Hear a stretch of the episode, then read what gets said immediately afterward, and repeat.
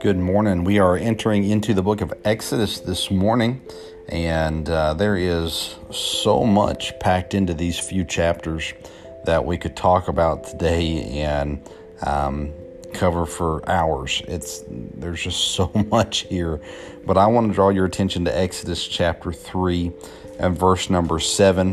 It says, "And the Lord said, I have surely seen the affliction of my people which are in Egypt, and have heard their cry by reason of their taskmasters, for I know their sorrows. And I have come down to deliver them out of the hand of the Egyptians, and to bring them up out of the land unto a good land and a large, unto a land flowing with milk and honey."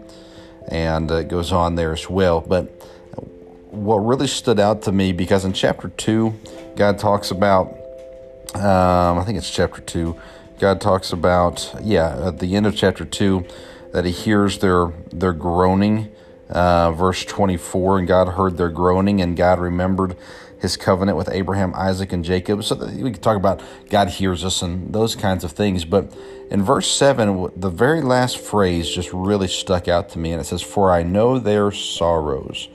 To me, this has a very personal and emotional touch to it, kind of the same mentality of Jesus when Lazarus died and he wept, and he he knew the sorrows of Mary and Martha.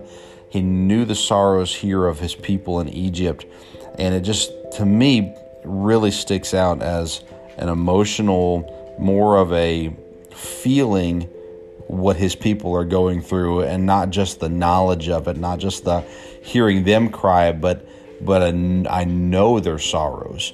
Uh, Christ would experience great sorrow on this earth. Christ uh, and God here understood and knew the sorrow, because he felt that sorrow when people rejected him. And and here this stands out to me as a reminder that God not only sees my needs, that God not only knows my needs, but God feels my hurt when I hurt. God feels my oppression when I'm oppressed, even though I've not been oppressed, and especially nothing like uh, what was ex- they were experiencing here in this passage. But for me, it was an encouraging reminder that God knows my sorrow. Not just sees it, not just hears it, he knows it. And that was an encouragement to me, and I hope it will be to you as well.